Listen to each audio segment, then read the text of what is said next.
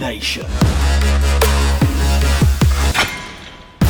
Providing you with the practical tools and expert knowledge to optimize your strength, health, and mindset, inside and out.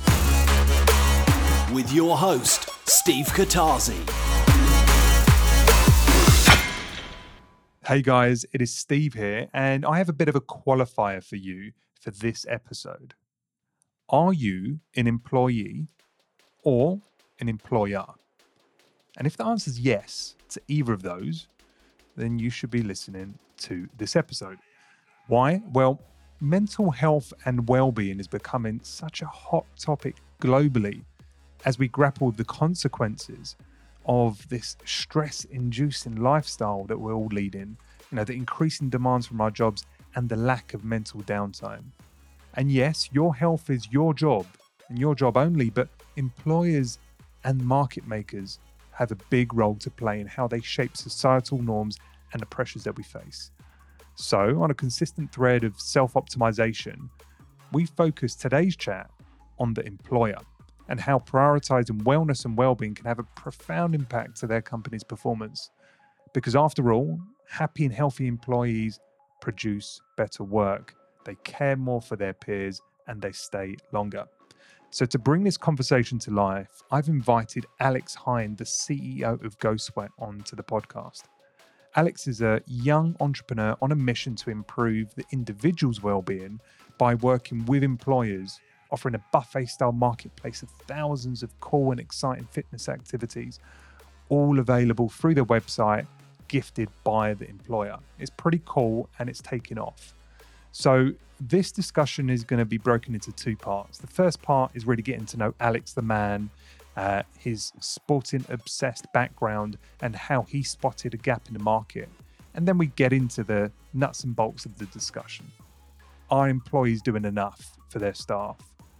Their ROI justification struggles with spending more money on wellness, the fact that employees are expecting more from their employers, how some companies are innovating, how they incentivize and encourage well-being practices, and the fact that well-being and better productivity, they go hand in hand. It's a very causal relationship.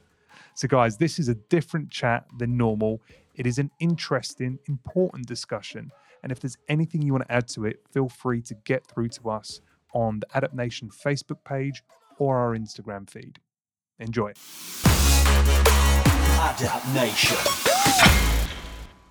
We have an interesting cat on the podcast today. Just before I give you the name, let me just kind of tell you a little bit about this guy. So we've got a courageous young entrepreneur on the mics to explore with us and discuss an impact he'd like to have in the fitness space, and specifically areas of improvement he's finding in the accessibility of fitness for the general population, as well as the increase in workplace productivity employers could benefit from if they focused on wellness. This guy is a natural athlete and a self-labeled fitness nut. He, from what I understand, has been training constantly for 800 days straight. So maybe we'll dip into that a little bit. He's given up the safety of a developing career to solve a set of problems that he thinks he can affect in his lifetime. And it's also the same guy who sank a car, which I am most intrigued about. It's a sincere pleasure and privilege to welcome on the podcast Alex Hine, CEO of GoSweat. Welcome, Alex. Hi, great to be here. That was a very, very nice introduction, and then you ruined it at the end. But we can touch on that later. Thank you very much. I wanted to humble you just a little bit. I think there'll be a lot more humbling going on as we kind of talk through our journey and what we've been doing. It's not quite as I think courageous is probably a little bit nice. So we can touch on lots of different points as we go through. Let's do that. So, Alex, obviously, I gave a very, very short summary of where you're at today, but why don't we kind of rewind the tape a little bit? Who is Alex? Maybe tell me a little bit about, kind of where you grew up, the influences you've had on your life, schooling, sport, and how this is all kind of mashed together to become, the man you are today. Yeah, of course. So my background, I grew up and lived in the same area, same house for pretty much the entirety of my life until a few years ago. So growing up in an area that most people have never heard of called the Wirral. No idea why it's got the word "the" in front of it, but the Wirral, kind of between Liverpool and Manchester. It's an interesting space, kind of semi-rural, semi-urban. And throughout my life, maybe because I was the youngest child, maybe just because I was maybe born with a ball in my hand, I've always been playing sport, sometimes more successfully than others. I remember a particular stint where I played hockey when I was around 10 or 11, and that did not go very well. And it was pretty much the last time I picked up a hockey stick. But aside from that, I've kind of gone through different periods of my life where one sport has been a particular focus, and I've been good at most of them. I wouldn't say great, but kind of that good level. So very much from the age of kind of 6 or 7.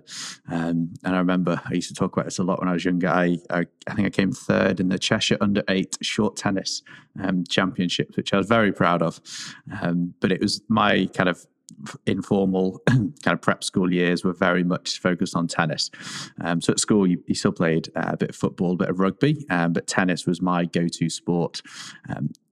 As a kid and up until I was probably about 15 or 16, I would not describe myself as skinny.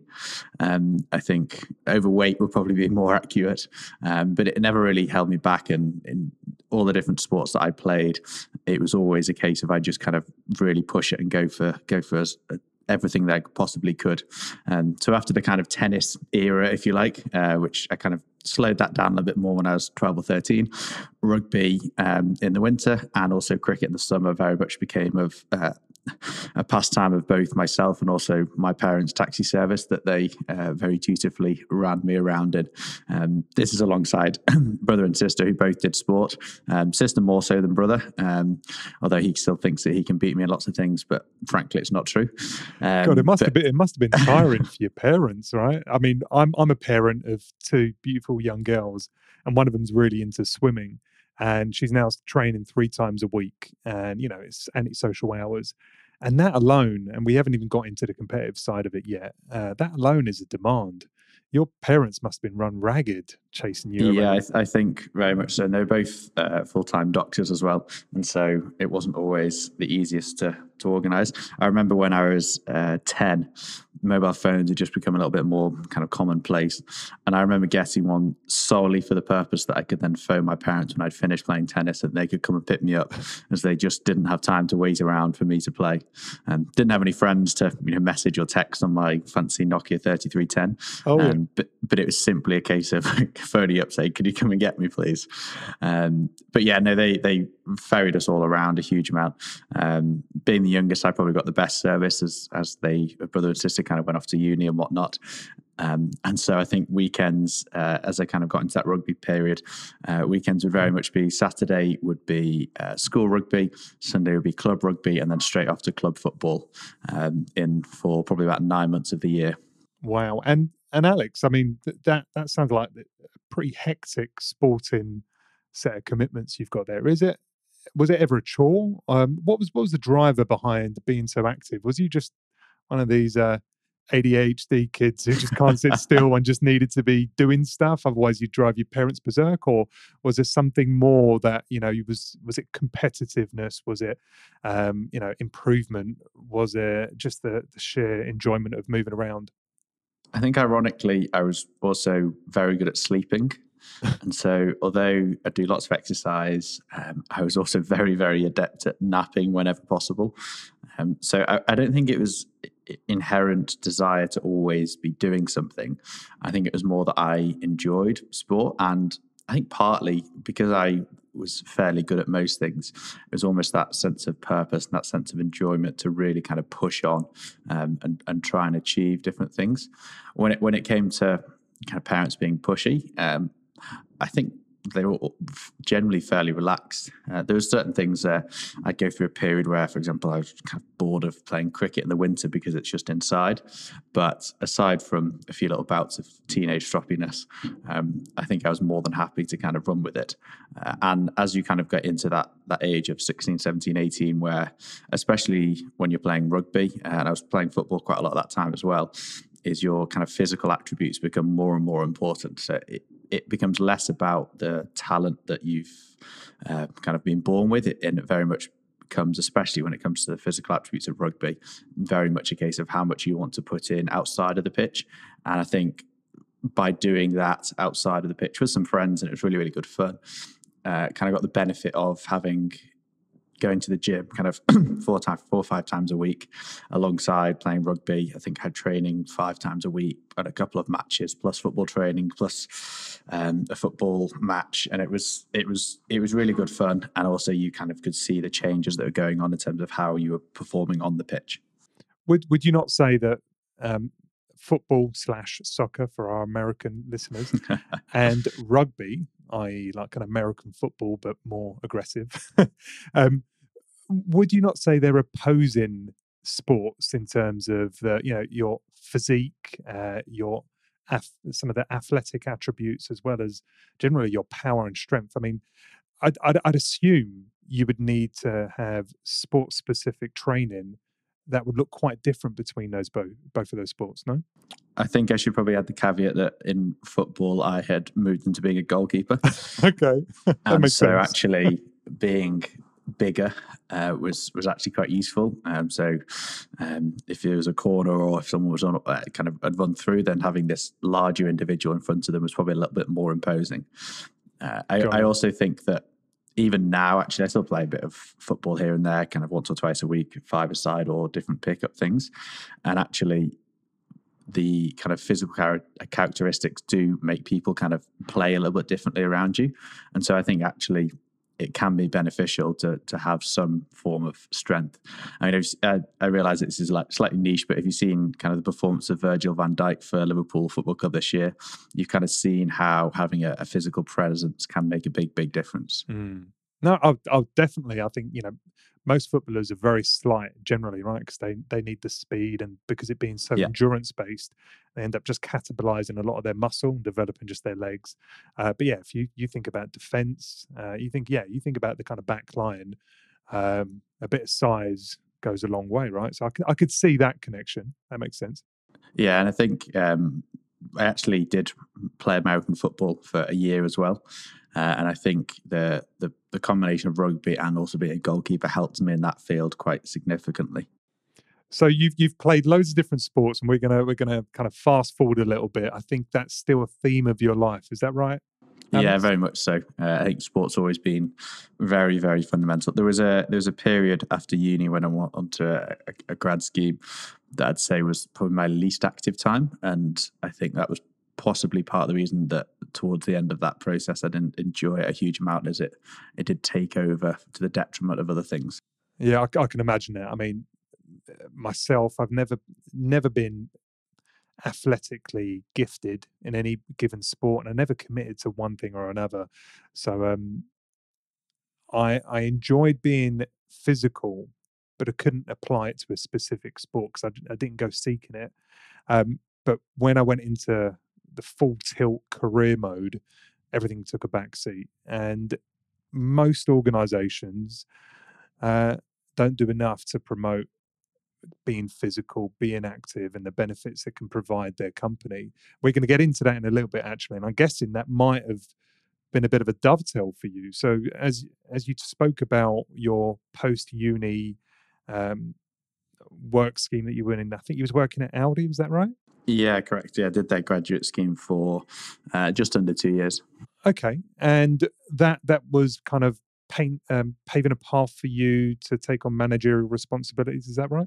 Yeah, so it's a kind of a very specific scheme. And the whole idea is that within 6 to 12 months, you're basically capable of running 3 supermarkets with a turnover about £4 million or kind of $5 or $6 million each month.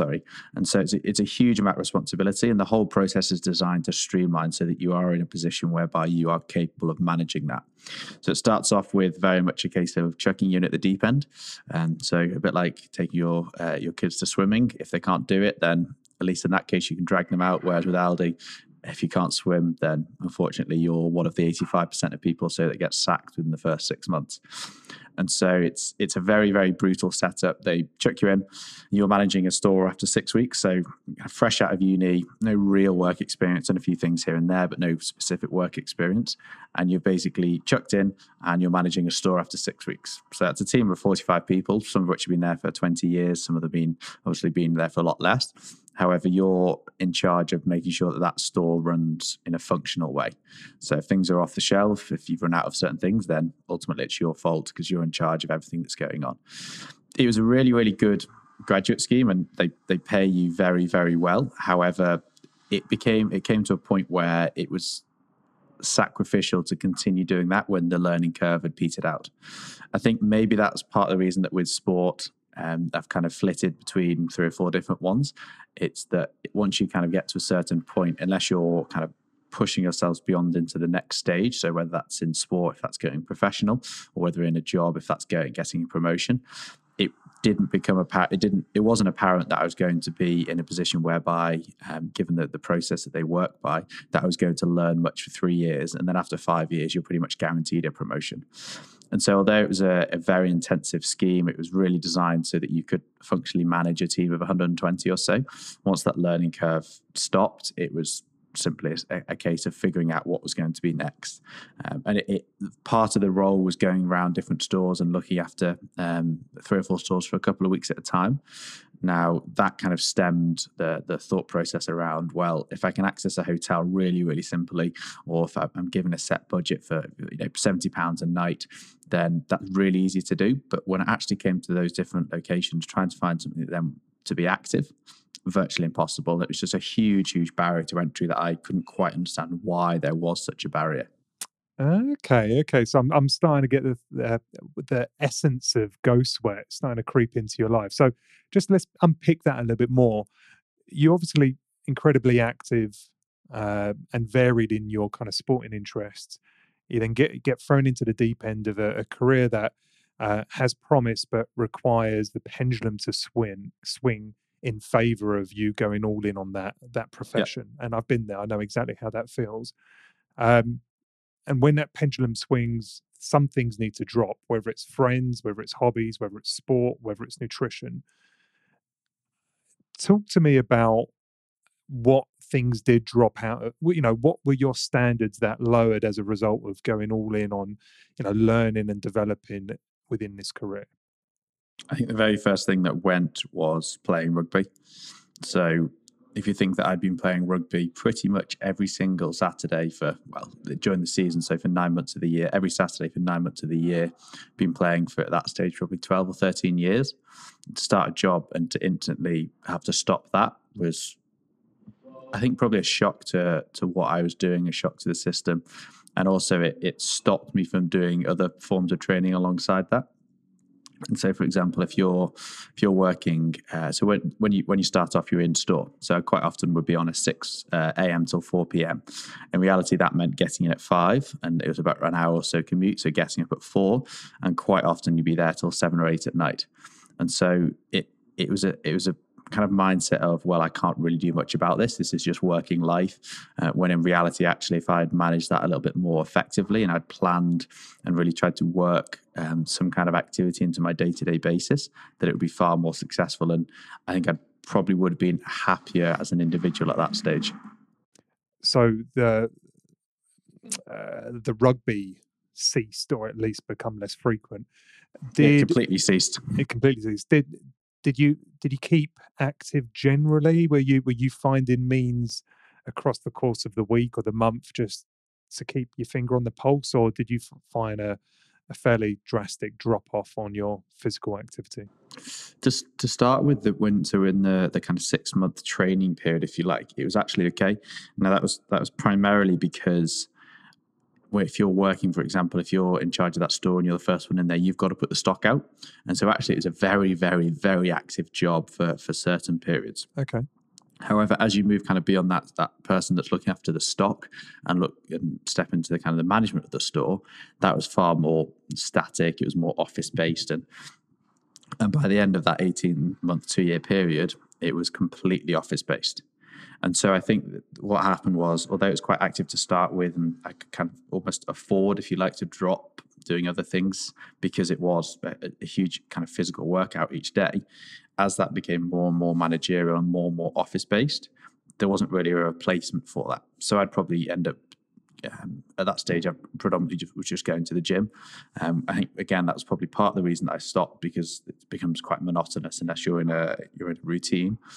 And so rather than replacing that physical activity that was part of the job, I just started going to the gym kind of once or twice a week max, which for me was a huge drop off. And how did you feel with that, Alex? I mean, it sounds like you almost define yourself through your sport and general kind of activity. Not having that, did you notice the difference both emotionally, mentally, from a productivity standpoint, or was you not really aware that changes might have been happening? I think some of the time, yes. It kind of depended what was going on at work to a certain extent. And I think this is partly, again, helped frame how exactly GoSweat works. And obviously we'll touch on that later. But for certain periods, so if it's a very specific project, then I'd basically be shipped in. We'd be running a handful of stores for 2 or 3 weeks. And that was okay because the work was quite fixed. However, when you got back to your hotel or the Airbnb or whatever you're staying in, I was kind of itching to do something at that point, because otherwise get back at kind of 7, half 7, and I'm otherwise just sat in this place and in effect had to watch TV and really, I think the impact on my mindset and probably helping me to speed up the decision to leave was massively impacted by that. Mm. I've been a frequent flyer and a bit of a road warrior for the last 5 to 6 years, so I know that how difficult it is. Like, you know, when you hear people say, you know, I wake up at a certain time, I've got this fixed routine, I can get myself to the gym by this time, I'm done by this time, I then go and have a lunch at this spot just around the corner from the office, and then I'm out by Y time on the way home. And it all just sounds picture perfect. Now, I know no one's life operates with that kind of fixed certainty, but when you're on the road or when you're moving around a lot and you're staying in hotels, it's incredibly difficult, because you've got the lure of, hey, well, if you're away from home, you may as well have a takeout, or you may as well have, you know, room service, right? And then, you know, as you say, finding facilities that are going to give you what you need. And you think, well, no point of starting a training program, if I'm not certain, one, I can do it, and two, the equipment will be available. So it's just so there's so much uncertainty, and threading that needle is difficult, especially if you're moving around a lot. Yeah, traveling is so difficult. I think some of the, again, we'll touch on this later, but some of the days around kind of GoSweat 365 and what we've been doing there, some of the hardest days are traveling. However, a lot of what I as an individual were doing for about 6 months or so last year was basically bouncing from meeting to meeting to meeting to meeting. And had I, one, not been doing GoSweat 365, and had I, two, not had access to GoSweat as a platform, it would have been incredibly more challenging to actually be able to keep active. Even just traveling in and out of London, or just around London, having to arrange a diary so that I could, if I had a meeting at 9, I thought, great, I'll see what's going on nearby and I can go and book that. Whereas I know for a fact, if I wasn't aware of GoSweat or I wasn't an active user of it, I would have said, oh, well, I haven't got time because I've got a meeting at 9 o'clock. So now I've had that kind of complete switch of mindset of, well, this thing is going on, I'm going to work something around that, because life goes on and you have to sometimes figure out when exactly you can fit in activity. So for example, when I was going on holiday last year to Greece, we had a flight at, I think it was about 9 o'clock in the morning. So obviously you've got to be at the airport, depending on when your girlfriend wants to be there, which is generally about 3 hours before. So realistically, it has to be the airport kind of 7, if you're being reasonable. It takes an hour or so to get there. And so I remember on that day, I realised that, yeah, it was a 5 or 6 hour flight, so it's not too bad. But the last thing you want to do after you've been travelling for, in effect, by the time you've kind of faffed around either end, is about 10 hours, is to then do exercise. And so that day I just got up at 4:30, went for a run, and then just kicked off and went to the airport 45 minutes later. And again, it's having that slight mindset switch. Although running for me is fairly monotonous and boring, it was something that day was an option, and it it works really well. And it's just having that mindset sometimes of just doing something. Yeah, I think you've cottoned on to the fact that moving and being physical just brings you so much goodness, right? And why would you not want that, right? And then you change from I'll do it if I can to how can I do it? And that small shift in how you think about exercise, I know for me has transformed my focus on it completely. I think this is a great segue to really exploring the gap, I guess, you're describing. So how did it come about that you left your career and I guess jumped straight into GoSweat? What was you seeing either in yourself or the people you were managing or your staff, the people that you were working with, that made you think, actually, there's something missing here, I can help? I think it was a whole variety of personal and market conditions and situation. So if we think about how we interact with a lot of industries now, marketplaces have taken over a huge number of them. So travel, of course, there's huge Trivago, TripAdvisor, Expedia, all the booking.com, there's kind of an endless list. If you look at even beauty treatments now, you've got websites such as TreatWell or Wahanda, as it's called in some countries. If you look at cars, there's a car marketplace called CarWow. If you look at all of these huge number of different fairly important sectors when it comes to people's lives, marketplaces have made accessibility so simple. But for me, I just didn't feel like sport and fitness was a market that was accessible. And so trying to figure out exactly how it could be accessible and trying to figure out a way that it could be accessible for a diverse group of people rather than just one really specific niche was something that, as we were, and I say we, so it was myself and one of the other co-founders, Steph, who were both doing the Aldi team, as we were kind of coming towards the end of that process and both knew full well that this was not going to be something that either of us were going to continue, started to research this space more and more and started to try and understand a little bit about how this market worked, how people interact with sport and fitness and why certain people simply didn't interact. And spent quite a hefty amount of time once we kind of finished up with Aldi. So Steph got another job working for a government charity called the National Citizenship Service. And I basically dived full time into it was actually called at that time as a temporary, it was called Go and Sweat, which is a name is absolutely abysmal. But it was almost a placeholder just so that it gave us some confidence that we could both start researching the space more and more. And so coming into the whole startup world completely afresh with absolutely zero understanding of anything. So I didn't really understand what a startup was. I didn't know what investment was. I didn't know kind of agile or lean or any of these different buzzwords that people just chuck around willy-nilly now. Knew nothing and simply just started trying to understand the ecosystem and trying to understand how exactly we could hopefully make sport fitness accessible to anyone whenever they want to do it, whoever they are, and whatever they want to do. Okay. And so you saw an opportunity to effectively create a marketplace, being the interface between a consumer and the variety of sports and fitness facilities out there. Yeah. Do you want to just basic concept? and how? What made you think that you could achieve what seemed like a fairly lofty goal of getting yourself in between relationships that are for whether they're dysfunctional or not, these relationships between consumer and leisure centre, consumer and tennis facility, consumer and gym, whatever you want to call it, these have been going on for decades. What made you think there was an appetite from both ends to put someone in the middle? It was probably positive naivety. Okay. So it was simply a case of, I think this will work, or we think this will work, so let's try and make it work. I think, again, it slightly comes back to market conditions and the way that, so if we rewind when we started this 2.5 years ago or so many industries were just going through such monumental change. There was all these new concepts coming out. Uber was kind of exploding across London. Deliveroo had been around for a couple of years. And it was kind of just that sense of, well, someone's going to do this.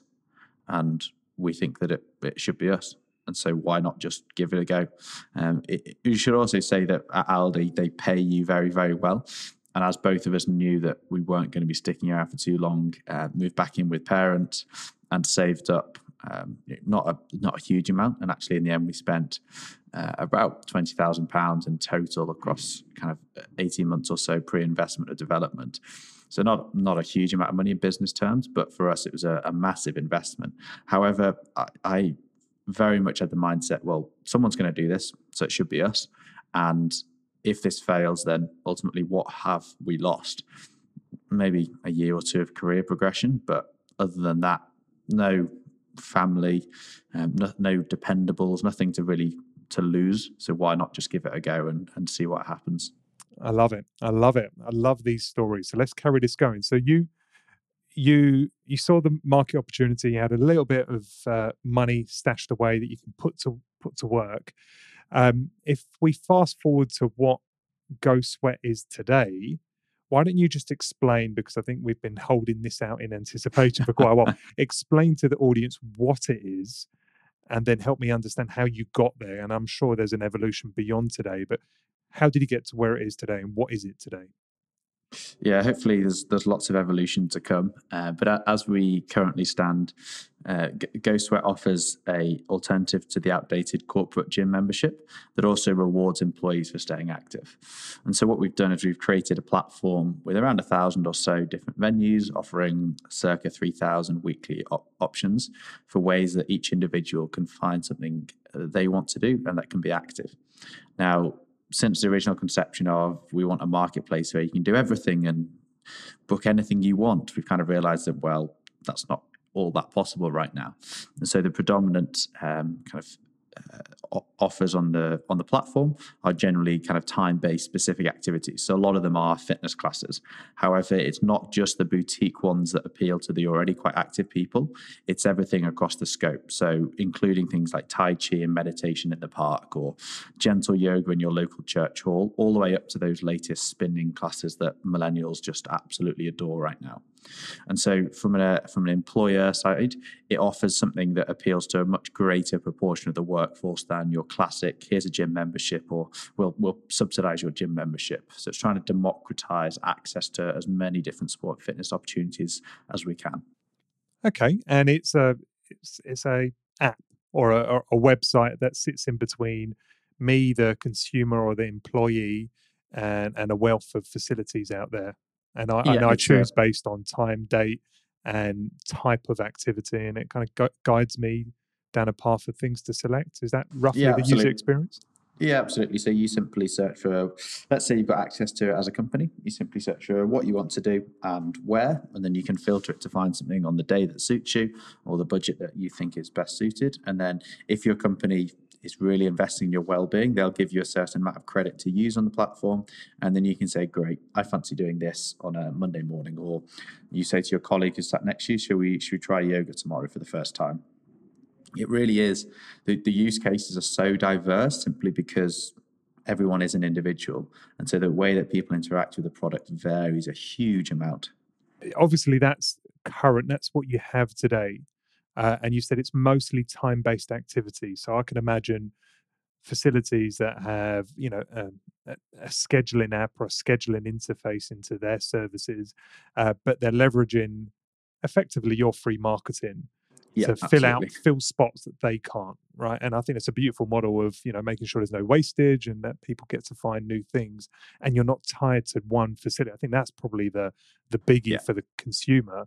Is I don't need a £200 gym membership for said CrossFit facility, but instead I can gain access to all of these things almost buffet style without signing up to long subscriptions or big hefty monthly payments.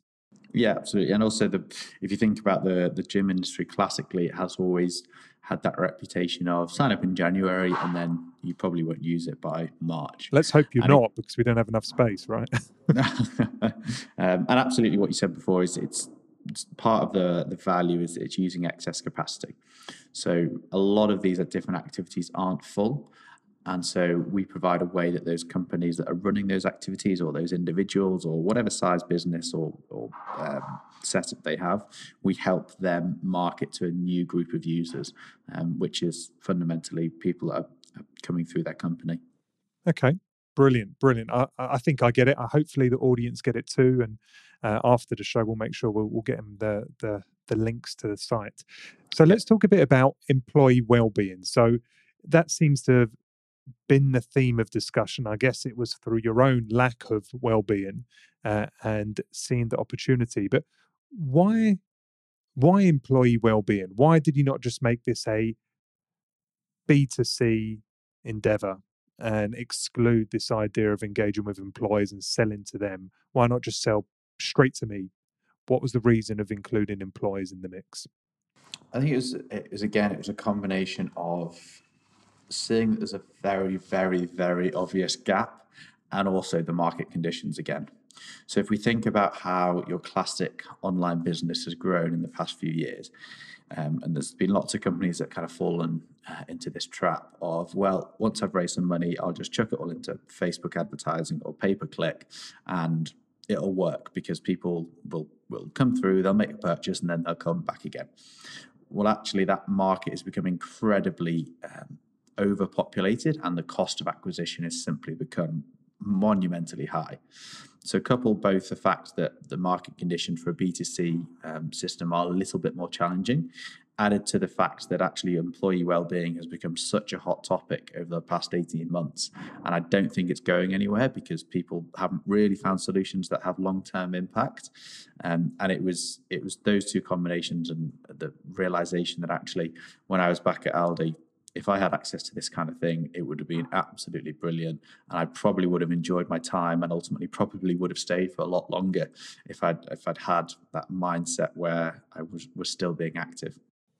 And on a kind of general sense, Alex, do you think that employers, large and small, are typically doing enough for their employees? If you think about the general stack, whether it be benefits, pensions, maybe a subsidized gym access, maybe a kind of wellness is a loose word, but a wellness kind of platform where you can select certain activity. There's some of that. I hear some of that already because I've worked at a number of firms to see that some do it better than others. I've always felt it was lip service. I've always felt it was a way to encourage people starting employment, but they weren't necessarily looked after, and these services weren't that important. They were lip service. Do you see absolutely. That? Or explain where you think the gap is in the current landscape of employers. I think lip service is a very, very good phrase. We quite often use the phrase ticking a box.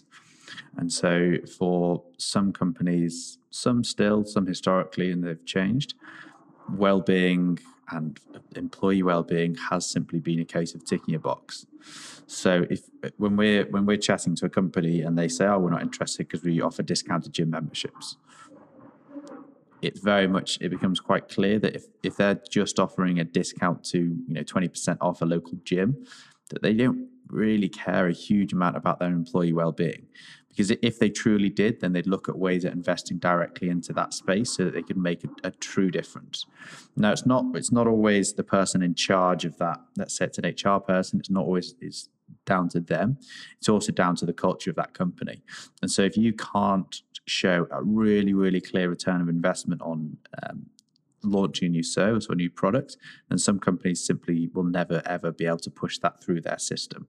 And I think for well-being, part of the problem has been that it's not a case of you put in £100 and you'll get £500 back, because it's very, very difficult to measure things such as productivity. Yes, you can measure sickness, but it's for kind of more skilled workforce, sickness is less of a recurring issue. And so to try and measure productivity is incredibly difficult. And then if you did want to measure sickness, well, it's going to be a longer term impact. And so I think companies too often will pay lip service to it, or they'll organize something for a very short period of time and kind of say, okay, well, we've done our wellness bit for this month. We've done our wellness bit for this year. And so it's things are happening, but I just think that a lot of companies are missing the mark as they're trying to improve or trying to do anything right now. I agree. And I think you're spot on. It isn't the HR person's sole responsibility because, you know, let's face it, if there isn't a tone of looking after our people, making sure they're productive, valuing that in terms of how you evaluate your staff, how you evaluate your managers, then HR just pushing against a brick wall. I've seen it. You know, yeah. HR can have some great ideas, but if it's not supported by the management team in and around them, it isn't going to happen, especially if it costs more money and it's taken from other activities. So I can understand it's not the sole burden of HR, but they do wear the weight of showing good form and caring for their staff, because they know that happy staff stay longer and do better work. You said something that I just wanted to key off. You said over the last 18 months, you feel that there's a swelling or an acknowledgement of employee well-being. Has anything instigated that? Has there been some new regulation or some increased focus or a report or something that's put the focus on employee well-being today than, say, 3 years ago? I don't think there's been one specific thing, but I think there's been almost a tidal wave of acceptance of mental well-being and how much that impacts people's lives. If the BBC ran an article that was based on a huge study from, I can't remember which, but a very large university in America that was all about mental well-being and how physical activity related to that. The basic outcome was if you're physically active, then you'll have 2 less bad mental health days on average than someone who is not physically active. And so I think there's been this switch of mental well-being is a thing. We all have mental well-being, and actually companies have started to think a little bit more seriously about how exactly that all fits together. And generally there's 4 pillars: there's mental, physical, social and financial in terms of the well-being structures. And I think companies have started to realize that just offering a pension, just offering private medical insurance if you're a larger company doesn't really tick those boxes, aside from doing lip service to what they really are. And so over time, as culture, as in popular culture, has allowed that mental piece to become more important, I think it's pushed towards all the different other areas of well-being and made it become far more acceptable and far more talked about. I agree. I wonder how long it will take for this to be a regular management weekly discussion, because I've been in management roles, and typically there is an element aligned to culture and is everyone happy and is there politics at play, and how can we smooth over some of the cracks that are forming. Culture's usually a talking point. How much influence a single manager or a group of managers can have is questionable. You need the whole company to want to get behind something. But when it comes to wellness, I would say that typically does not feature in weekly management meetings. Management peers get together and talk about the business and what's broken, what needs to be fixed. So I do think there's a big road ahead and lots of additional work, and the focus really needs to be applied. But I agree with you wholeheartedly that there does seem to be a sentimental shift in acknowledging that the workplace brings both opportunity and incredible stress. And there's a lot of people exiting the workplace really unhappy day to day, and when they leave jobs, and generally feeling unfulfilled and without purpose, without mission, and feeling beaten up, because especially if you're working for companies which are high demand, which I have. I mean, they take everything from you. Now they pay you handsomely, but they want you to work your finger to the bone, and that's unproductive after a while. I think as well that culture piece has become so important. So if a company is working incredibly hard, and in the UK there's been a couple of reports of in the past couple of months around very well-known startups and their kind of working culture. I think that news and understanding around workplace cultures is known now at a level that it's never previously been done. I think recruiters and HR departments have a very, very passionate love-hate relationship with services such as Glassdoor, as it's no longer a case of you can hide behind a high salary, because if you have a very, very poor rating or lots of people are regularly talking, then word gets out and people won't come to your business. And I think that especially in the millennial generation, people aren't scared anymore. If that culture is wrong, they leave. They find something else, and they'll quite often will switch from that kind of classic going into the city as a graduate. They'll do that for a couple of years, get a little bit of experience and say, well, actually, although I'm getting paid £50,000 a year, I'm not really valued and my company doesn't really care about me. And so I'm going to look for something different, even if it means taking a massive pay cut. So talk to me, Alex, about what GoSweat is. So how an employer could leverage GoSweat. So you spoke about it being an interface between the employee and the facilities. How does the employer get involved, and how do they facilitate and or encourage activity? How have you guys built that kind of the encouragement aspect into your platform and in your services? Yeah, I think that raises a very challenging point around any kind of benefit is engagement. So what we've done is we've kind of tried to figure out a way, and it's by no means perfect, but it's working quite well so far. We've been trying to figure out a way whereby we can have a big impact from the start, but not to become something that people kind of know about after a few months. And so what we've done with companies so far is generally, again, it slightly depends on their culture, but I'll say from a general point of view what we've done. We've done a big launch event, and so we're not talking, lots of boring talks or talks about, eat less, be more active, nothing around that. Generally what we try and do is hire out a local studio space and get as many of their employees down to do either one session there, or if it's a bigger company, we might book that out for the whole day. And it's trying to get them to try out something new. It's trying to get them to engage with GoSweat. And then generally what we've done after that is they've kind of come back. We might have a partnership with a healthy food and drink brands. We've got a handful that we work with, and then they can kind of push out these products to people to try. They can understand a little bit about the benefits of having a healthy snack after a workout or whatever that may be that they've done. And then as they start to use GoSweat as an individual employee, after their first booking and they've gone to that class, we'll send them a welcome box. And so this offers an opportunity for that employee to receive something to their desk generally that, again, has a couple of healthy snacks and drinks and maybe a water bottle or something along those lines. And it gets the people talking in the office. And so although we're not trying to shift culture in any way, we're simply just trying to figure out a way that we can engage and get people to see that others are being active, so that over time that attitude towards well-being can work a little bit more. And then after that, they then get rewards after 5, 10, 15, 20 bookings. And so it's a case of rewarding people for being active, but also it's trying to incentivize those people who maybe only do a couple of things a month to do, maybe only do a couple of things each month, to almost try something new. So it's really, really simple to invite a friend. We come in and do regular talks. We've done ones around sleep. We've done ones around the link between mental and physical well-being, but they're not preachy. They're designed to be a short kind of snapshot of trying to get across the surface level of these different things, and so that people can actually understand what's going on a little bit more. And then over time, as the relationship develops, we'll run different events. So we've, for some customers, we've run in-house sessions. We're not always a huge fan of those, simply because we don't think that they have an impact across as many people as possible. But if it's a smaller company and they want to do something each month, then as a culture building or team building activity, then that's perfect. It really is a case of trying to get that drip feed of engagement over time, so that people don't just drop off and forget that they have access to this really, really great system.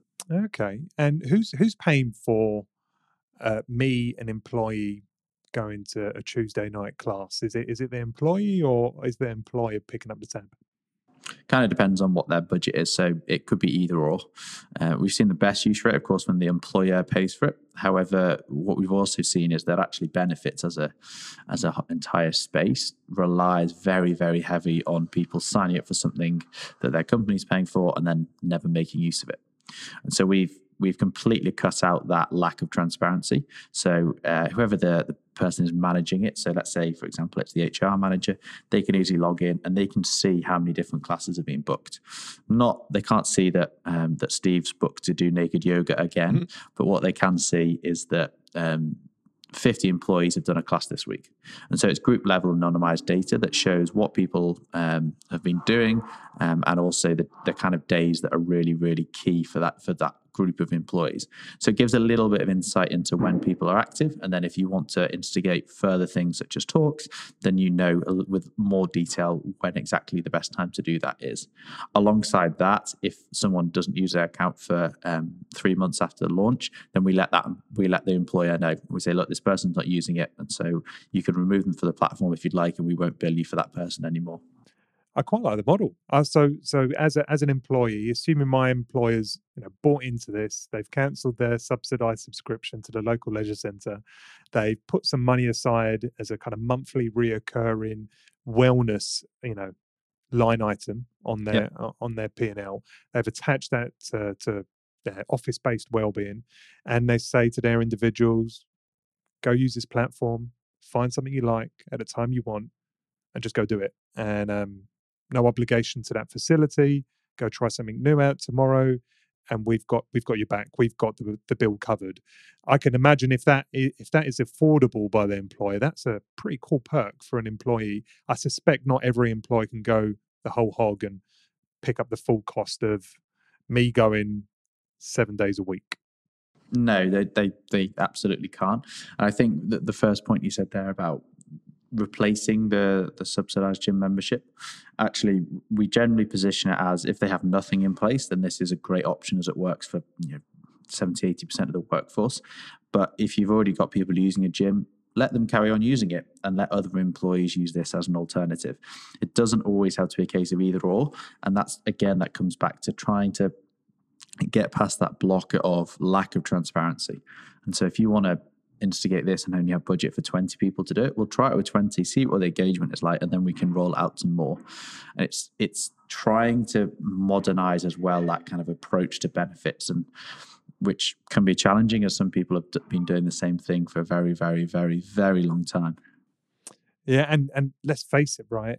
People go to work principally for the money.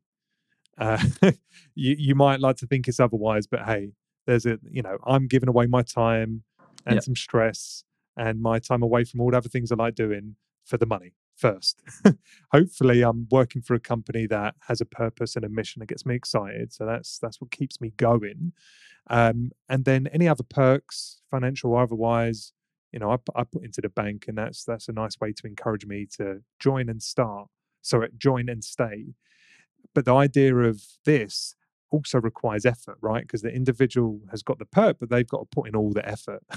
They've got to go do the classes, right? They've got to do the exercise. They've got to be committed to this health fit or lifestyle that they're signing up to. So all the onus is on the employee, and you absolutely can't enforce people to be fit and do X amount of hours of training a week. You have to encourage. And do you feel that's a fine line? Do you think employers, if they could, they'd want to crack the whip a little bit more and kind of force people to be a bit more active? Or do they just realize that that's a hopeless dream and they just have to hope that individuals find it when they're ready? I think over time it becomes more of a workplace cultural shift. And I think for us, it's too early to say that's been very successful. But what we have seen is, let's say we've launched with a company of 100 people and we've had 50 that have used it straight off. As those 50 have used it, they've started to invite colleagues. They've started to bring along colleagues to do the classes with them.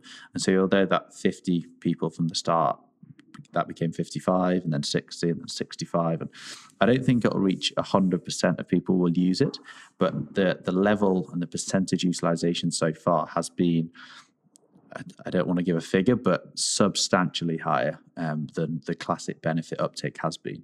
And so over time, I think if you can instigate an acceptance and an engagement level around physical activity. So let's say that could be saying, if you want to go and do a class at lunchtime and that might take an hour and 15 minutes rather than your classic hour-long lunch, then go and do it, because when you come back from that class, you're going to be so much more energized.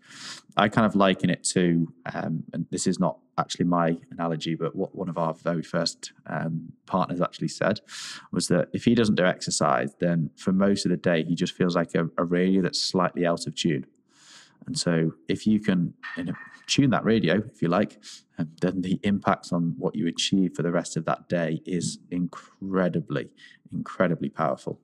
Let's pivot to that, because that was going to be the next question, which is that link between looking after, you know, filling your bucket up, you know, your wellness, well-being, fitness bucket up sufficiently such that you can perform, right? I'm all about human performance. I'm all about enabling myself to have a better day. And to do that, I've got some rituals. I've got some things I do in the morning. Training, exercise is a fundamental part that makes me whole and makes me more willing to... I call it a keystone habit, right? If you have that habit laid down, the discipline, the commitment, the everything it takes to push against resistance gets just cascaded into every other part of your life. Plus, you're just sharper, you're more confident, you like yourself more, you know, you feel that you're doing good for yourself. There's just so many benefits up and down the stack that, you know, if you can get into the habit of some form of exercise or training, I think it can be life-changing, not just for the employer, but for the employee and beyond that work stint. But as we talk about that connection, that connected tissue between well-being and productivity from an employer's standpoint, like we want to perform better, we want to make more sales, we want to hit our forecast, hit our yearly numbers.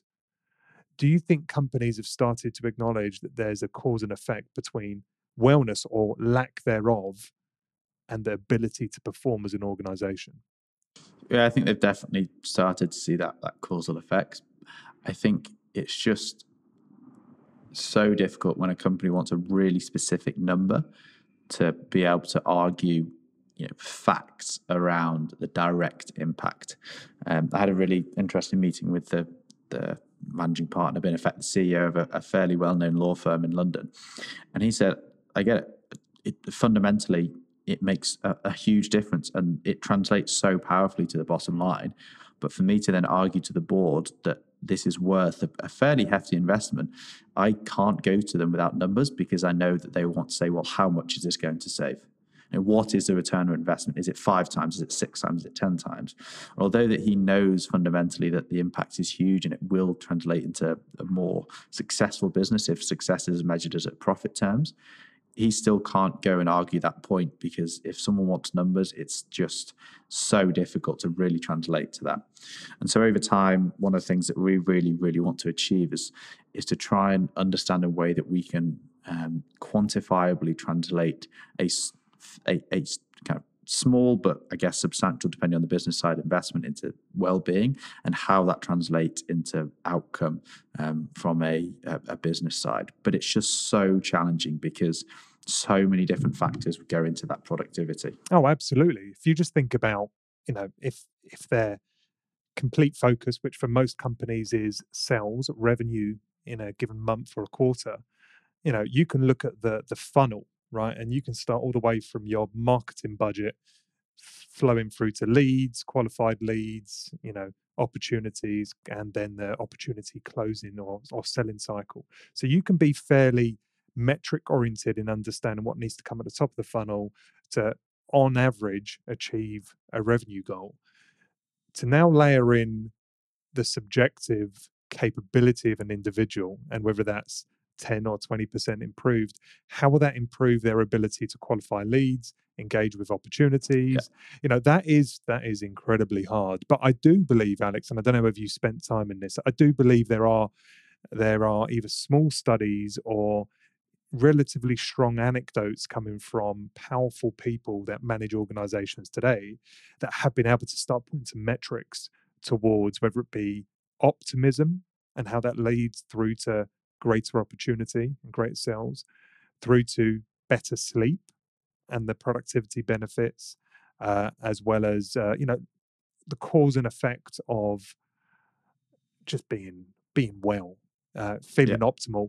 I know it's still quite fluffy, but I do believe there are some studies or pieces of data you can start to pull in, and hopefully you kind of mash them together and you've just got enough line item, you know, talking points of, you know, if you look at this body of data, there is absolutely a cause and effect, and you can give them a conservative number. But I understand your pain. It is It is so subjective. I think that given the stage that a lot of the research is in and the success that we've had with companies so far, if you're having to constantly resort back to facts, then you're almost fighting a losing battle. It's a bit like if you're having a discussion in a bar and you kind of whip your phone out and kind of read off these different facts, then that discussion's almost dead.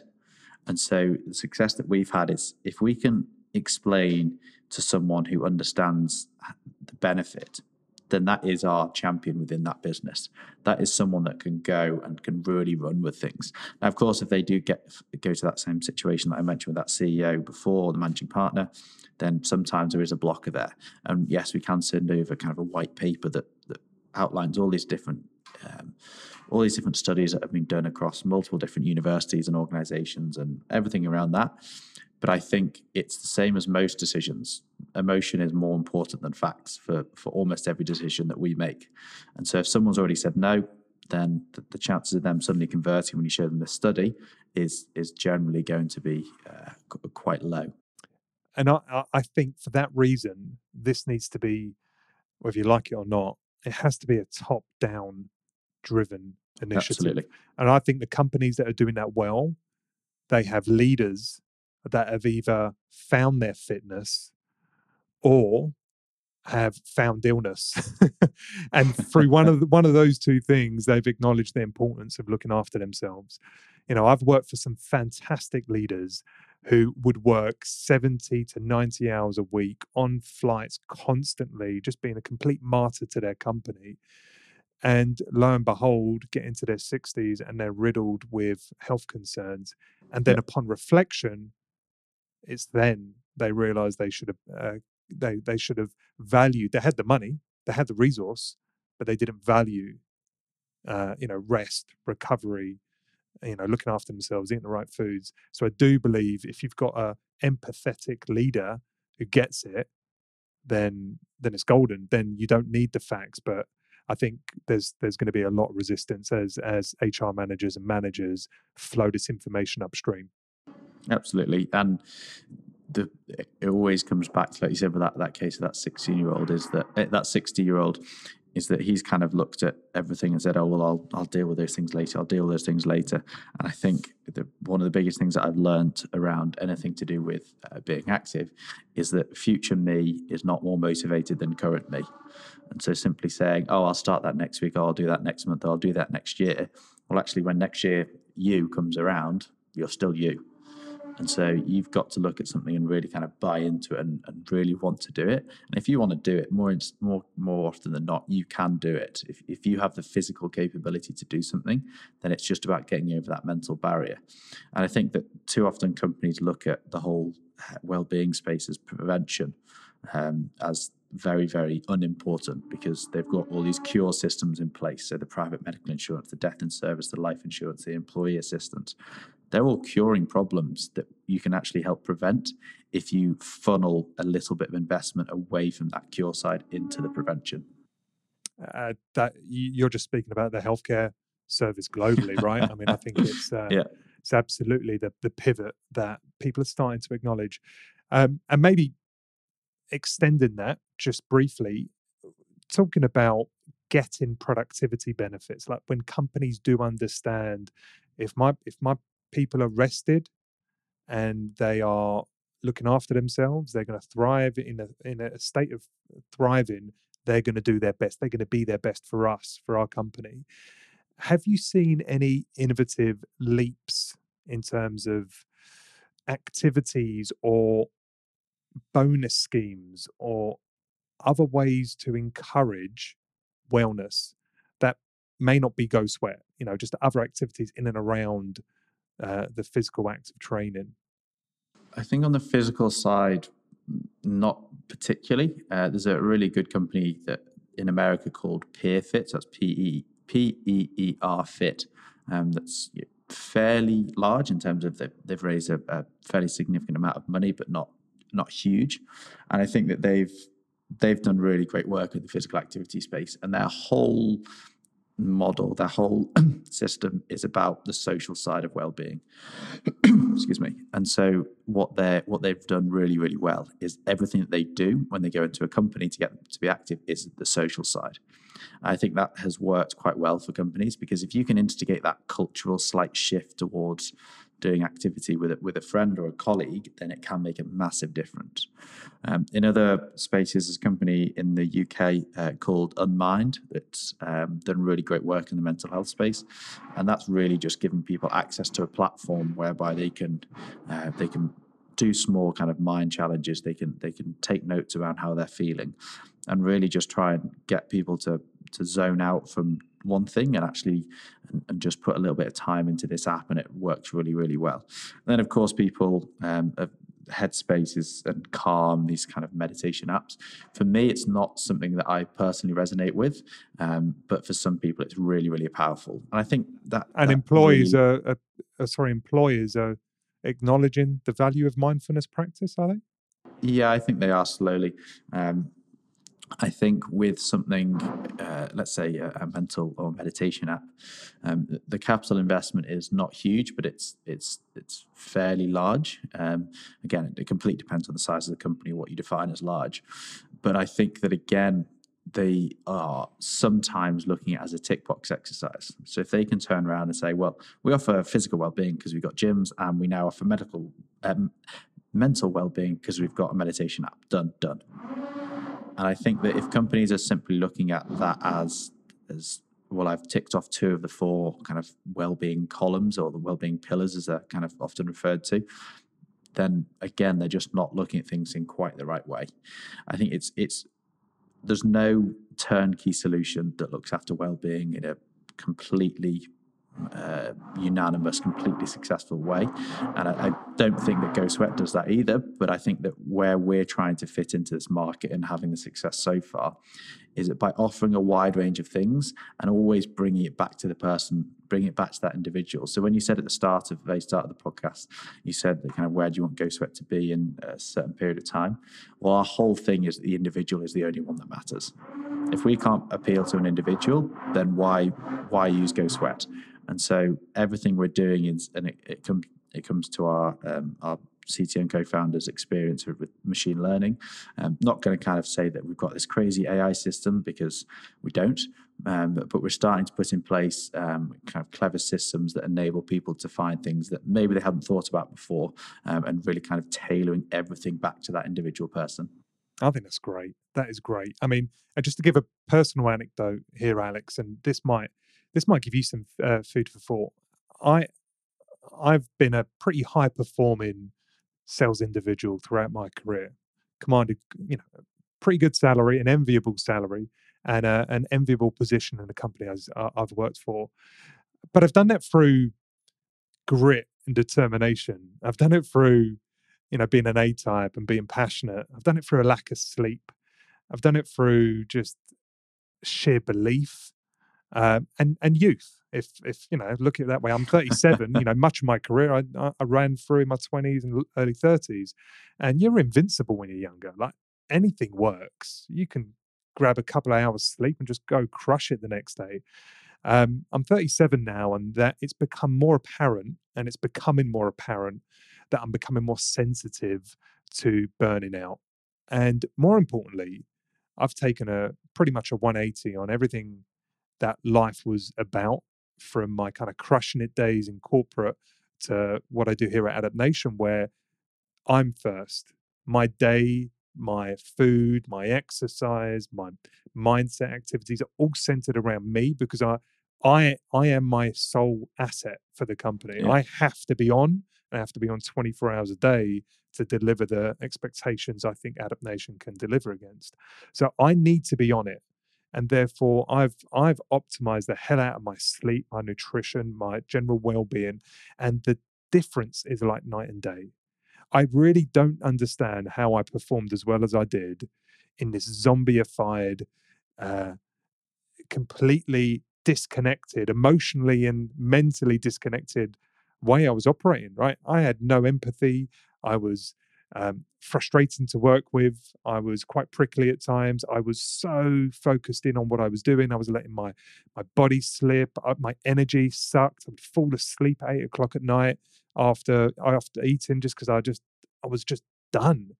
And to know the difference just makes me think in retrospect, if only I played that card differently, if only I had the same belief, the same passion, the same commitment, but in concert, I really looked after my rest, my recovery, and my body. God knows what I would have done, but it would have been a more elegant, effective, and probably more financially beneficial pursuit for me. And that's my own personal story. But I know it goes across the world, right? People who realize what it feels like to thrive realize that they were leaving a lot on the table before then. Yeah, everyone has a different story and a different way that they've come to realization around different things. And I think that companies have a huge, huge part to play with that. If you feel comfortable with your company and you feel comfortable that they understand your situation, then you can have a very, very positive relationship, and well-being is so crucial to that relationship. So the ideas I was kind of just zipping around in my head, which I wanted to offer up, and I don't know whether it fits the Go Sweat model, is I'm thinking about ways in which you can monetarily incentivize well-being, because ultimately compensation drives behavior. You know, there are other things, of course there is, but that's the sacrifice we make for working hard and being committed to our company, is the money we get back ultimately. So how can we link activity or looking after yourself with some kind of financial benefit? I know there's a Japanese firm, maybe one or two actually, that have started to link like a fitness tracker, but like a sleepness fitness tracker, like a Fitbit. And that data, and if that employee, because in Japan they get like no sleep, right? Incredibly sleep deprived. But if the employee can demonstrate via data that they've been getting 6 hours a night, like that'd be like the minimal dose, on a consistent basis, they would get some financial compensation, a few $100 bonus, whatever it is.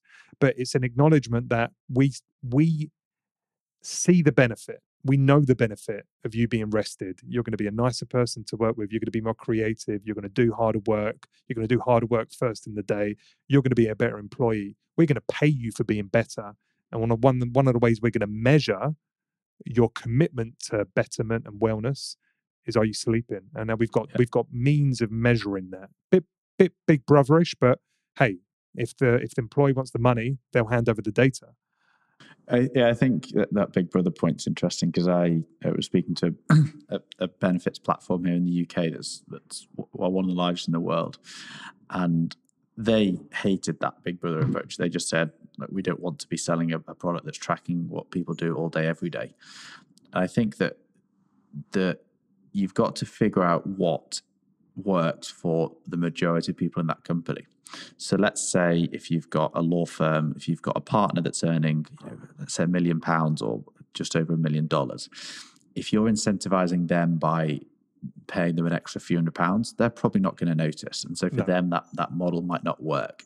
But if you're taking, let's say, one of the people that used to work with Aldi that was paid per hour, then if you say, let's say it's someone that works on till quite a lot, and if you say, well, actually, if you're active on your 3 days off or 4 days off a week, if you're a shift worker, then we will incentivize you. And the difference of £50 to their paycheck would be massive. Oh, yeah, absolutely. It's all relative, isn't it? Yeah, it is very relative. And I think that sometimes companies in that middle ground look at a very small cash reward as too powerful, when actually, if you invested it in something slightly different, so something memorable or something almost nice, rather than an extra £37.21 on your paycheck that you probably don't notice as it fluctuates by a few pounds each month. I think you've got to come up with a reward system that resonates with the type of person that you're dealing with. And I think that financial rewards do have a place, but again, because well-being is so individual, I don't think that financial rewards work for absolutely everyone. I know in the UK, and I think in the US, there's a company called Sweatcoin. All right. They've done really well, and so they track your steps in a way that they claim to be far more accurate than the likes of Fitbit or Apple Watch or whatever system you use. I think their biggest problem has been that the kind of people that track it, if they then get a reward, they don't always resonate with that reward. And if you get a couple of rewards and think, oh, whatever, I don't want any of these things, then I'm probably going to stop using it. Because if it's purely for the reward, then if you're not engaging with that reward, then actually it's a turnoff. Yeah. And so gamification of these kind of different things, it has to tap into a wide variety of psychology rather than just one. Oh, I think you've said that eloquently. Whether it's gamification, whether it's community, whether it's financial, it might even be just rest. You know, whilst one person, you know, wants the money, someone might just want a little bit of time out. Like I remember when that was like an option. That was something floated in front of me. Like you do X, Y, Z, Steve, and we'll give you a couple of days off. I'm like, I don't want a couple of days off. You're talking to the wrong person. But as you say, you kind of need a blend of these so you can match the spectrum of personalities. What about sleep then? So I've heard, like, whether it's Google or Onnit.com, I know they do this, but Aubrey Marcus, who's the founder of Onnit, he encourages napping during the day. Like, he encourages people to, like, go for lunch, go and have yourself a small lunch and go sit yourself under a tree and go sleep for half an hour. Like, you're going to come back better. And he actually does it. He'll lock himself in a room, stick his earphones in and sleep on the floor. It sounds a bit kooky. I know the UK marketplace won't support that right now. It sounds lazy. It sounds very siesta-like, but there's a lot of value in that kind of reset. As you think about exercise being something you need to amp up, do more of, be more active, do you respect the need to rest and recover too? Yeah, absolutely. I think, again, it offering sleep pods or whatever latest innovation Google kind of chucks out there, offering those kind of things, again, worked really, really well for some people, but it's not a case of, if you're forcing people to have a break in the afternoon, well, you're not looking at their well-being as an individual. You're simply saying, this works for me, so you've got to go and do it. And again, it's having that diverse offering that appeals to as many people as possible, which is incredibly difficult. And partially why a lot of employee benefits don't work that well is that they're just too tailored for a very, very specific niche. In terms of kind of personal rest, I think, yeah, it's incredibly important. I normally get up at kind of 5:30, 6:30 if I'm just going into the office, or I might have something on in the morning, so it might be earlier. But I will go to bed, you know, when it's fit. I won't go out in the same way that perhaps I used to when I was younger, but that's just me as an individual. I'd rather be productive on a Sunday, kind of catching up and getting ahead for the week. But other people, they might really like a blowout of the weekend and then just to lounge about all day on Sunday and do nothing. So again, it's down to what stage of the life you're at, but also what you as an individual want to do. It's a complicated subject, isn't it? It is. There's, you know, how many people are in the world now? 8 billion people, and so for 8 billion people, it's all different. So let's close on just getting back to that moonshot. So you spoke about GoSweat really being centered around the individual, and all, you know, the ways you go to market may mean going B2B, but the focus has got to be on that individual. And we spoke about that just now in terms of intensification. You project out 5 years from now, right? So we're talking, what, 2024, bloody hell. What do you think GoSweat's going to be then? Like, what will it mean to people? What services do you hope it can expand into? Our whole purpose and our whole vision is any activity, anytime, anyone. And I'd hope that in 5 years' time, we're some significant way to that. And so if someone wants to do an activity, then they know full well where to find it. If someone isn't fully sure what activity they want to do, but they know where they can find something that they know where they can find something that they will want to do. And so everything that we're working towards is being that go-to place where, if it's a company, or if it's an individual, whatever you are as a person or wherever you work, you know that GoSweat is a place that you can find things that will resonate with you as a person. You want to be the Airbnb of fitness?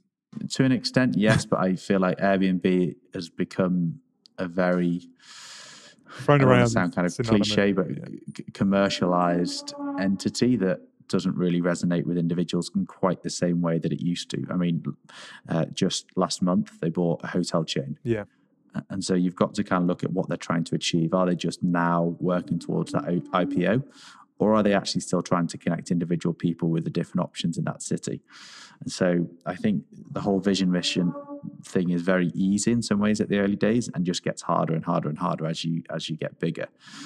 And I always say, so if an employee says to me, you know, where do you want GoSweat to be in 3 years' time? My answer is fairly simple. If I can walk into the office on a Monday morning, a Tuesday morning, whatever day of the week it is, and see a happy, engaged, productive workforce, then I'll know that the business is doing good. Cool. Well said, man. Alex, it's been a pleasure speaking with you, and it's been great to have a different type of conversation on the podcast. I've enjoyed it massively, and hopefully the audience are enjoying it too. Let's just close on letting people know where they can find more about you as an individual, as well as the company, and if there are any how-tos, guides, or anything to help people get started on their journey towards being more fit and active. Yeah, of course. So the website is just GoSweat.com. All the social media handles, aside from Facebook, are just at GoSweat. So you can kind of find us on the usual Instagram, Twitter, and Facebook's GoSweat 365. If you want to find any kind of recent content, I'd say LinkedIn is probably our go-to platform, possibly because of the space that we work in, but also as I think it's a very content-rich platform, so you can really speak to people beyond the simple imagery. Anything you want to find out about me, we've got quite a good team page on our website, so if you simply go to website and go to the community, you can find out all about us. And if anyone wants to reach out to me individually, nowadays it doesn't really take a genius to figure out what my email address is probably going to be, so always feel free to reach out, and I'm always happy to have a chat with anyone. And how did you sink your car? Forgot about that one. I wasn't gonna let that one go. Naive, arrogant, stupid 17-year-old me was driving a couple of friends to a party, and we got there quicker than we expected. And of course, at that age, you can never, ever be early. You have to be fashionably late. And so we decided to do a little kind of detour and drive around. So the Wirral, where I grew up, is surrounded by water on three sides. So you've got North Wales to the south and Liverpool to the north, and then the Irish Sea to the kind of west, roughly. Driving along, went towards the beach and saw this kind of just ramp going down. There's no sea or anything because it's very tidal. So it's got one of the largest tides in the UK. I think possibly the second largest. So drove down there to kind of see what was going on. Ended up kind of traversing across to this revetment, and those that did geography at school know that revetment is in effect a seawall, but a slightly less extreme angle. So kind of ended up on this revetment, which was getting steeper, and I was thinking, uh-oh, the car's about to tip over. So kind of turned towards what I assumed was going to be sand, as it's a beach, but because it's very, very tidal, it was just a mud pit in effect. And so the car very, very, pretty much instantly, so kind of 3 meters from this revetment, was just stuck in mud.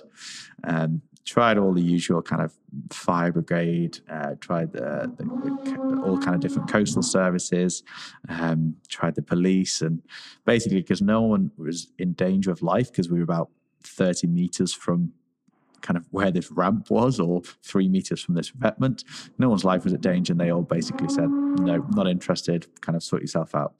Tried to kind of dig around and get this car free, and kind of after about 2 hours of trying lots of different things, it's pre-Google days actually, so it was, we had to phone, in the UK is a company called 118 118. They used to sponsor all kinds of TV programs, and that's how we were trying to get numbers for different companies to get us out, so tow companies, etc. And so drove down, kind of looked to my right and just saw water. And so in our kind of push to try and get the car out, the tide had basically come in, and so by the time we stepped out the car, it was already up to our ankles. And then 10 minutes later, all that was left of this car was this flashing light of the alarm system that was very much about to fail, and then that light disappeared. God, you must have felt like crap. Yes, I think that's probably a very adequate way of describing it. I think my friend thought it was possibly the greatest day of their lives, as did the rest of anyone else that knew me. And then what perhaps made it worse was actually my sister's car, and she was at uni at the time. Oh, no. And she found out on Facebook. Oh, mate. Well, I couldn't even imagine. Right? I couldn't imagine leaving my car to just sink and disappear into the water. What a horrible feeling. well, note to self, I'm sure there's a lesson there somewhere about revetments or something. I don't know, but just generally don't be a muppet, I think, maybe. Coastal erosion's good. Don't put revetments up. Cool, Alex. It's been an absolute pleasure. Enjoy the rest of your week and all the best for GoSweat. I can't wait to see its success. Take care. Brilliant. Mate. Thanks very much for having me. Hey, I don't know about you, but I thought Alex was intelligent, clear-minded, and had a real sense of purpose, had a real ambition and passion for helping people improve their mental and physical health, and in turn, help increase the productivity of our nation. So I really enjoyed having this discussion. I hope it triggered some thoughts, and maybe you're going to take them back into your company. Think about how you could step up the well-being and wellness aspects of how your company goes about their business. And that just leaves me to say, Adapt Nation is all about providing you with the tools and expert knowledge to help you improve and optimize your strength, health, and mindset inside and out. Take care. If you enjoy this show, please leave us a 5-star review on iTunes. It really helps. And of course, recommend us to any friends or family who you think might also enjoy the show. Thanks for listening. This is Adapt Nation.